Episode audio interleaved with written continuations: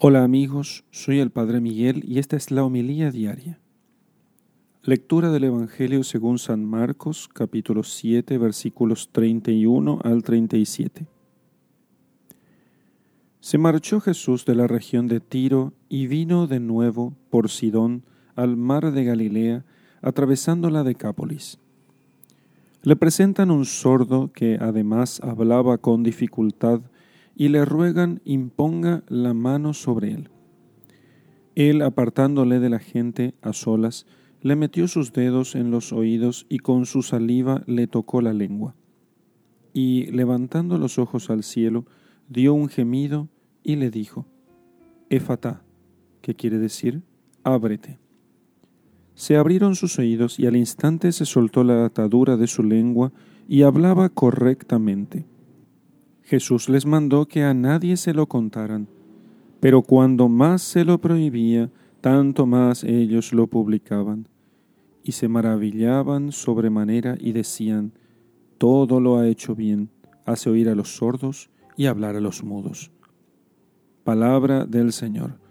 Gloria a ti, Señor Jesús. Dice la Escritura que y a menudo recoge la escritura eh, las expresiones de admiración de la gente que decía de Jesús, todo lo ha hecho bien. De hecho, nuestro Señor Jesucristo ha hecho todo bien y durante toda su vida, no solamente durante el tiempo en que fue él conocido públicamente, sino también durante aquellos oscuros 30 años de su vida oculta.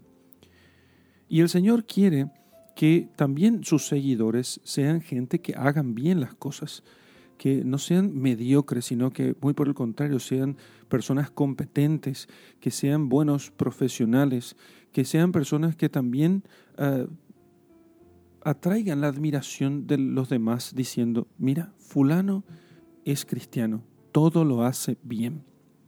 Difícilmente encontraremos nosotros una persona responsable, laboriosa, de virtudes, que esté sin hacer nada. Por eso el trabajo hace parte de, es, la, la, parte más importante en la vida de la mayoría de las personas. Y es importante que el seguidor de Jesucristo haga bien aquello que le corresponde hacer. Sabemos nosotros que hay mucha gente en el mundo que es competente, laboriosa y que hace bien su trabajo y muchas veces sus motivos no son los más nobles. Lo hacen a veces por ganar más dinero, por tener prestigio, poder, fama. Sin embargo, los cristianos tienen una muy buena razón para poder hacer bien las cosas y es el amor a Dios sobre todas las cosas.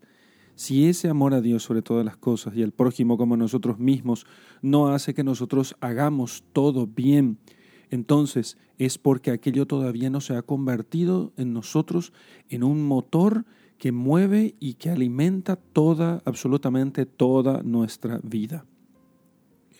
Entonces, a la luz de este Evangelio, pidamos que también nosotros, movidos por el amor a Dios y al prójimo, hagamos en nuestra vida todo bien.